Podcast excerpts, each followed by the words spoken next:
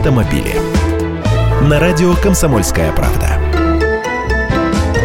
Здравствуйте, я Андрей Гречаник. Как вам такая идея доплачивать автомобилисту за отказ от езды в часы пик?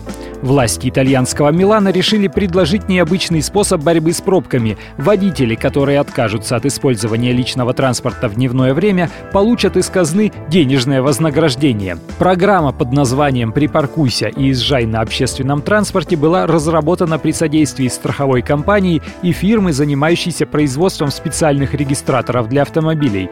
Для участия в программе автовладельцу нужно будет оснастить свою машину устройством, которое позволит отслеживать время время ее использования.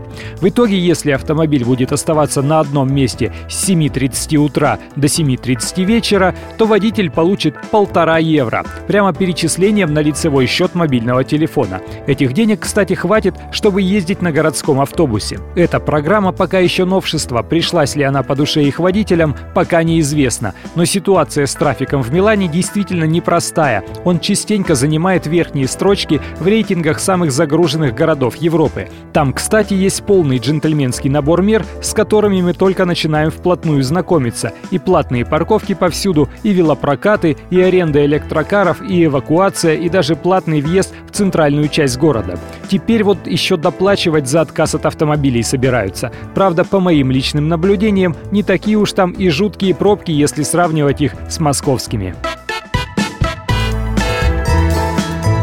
Автомобили.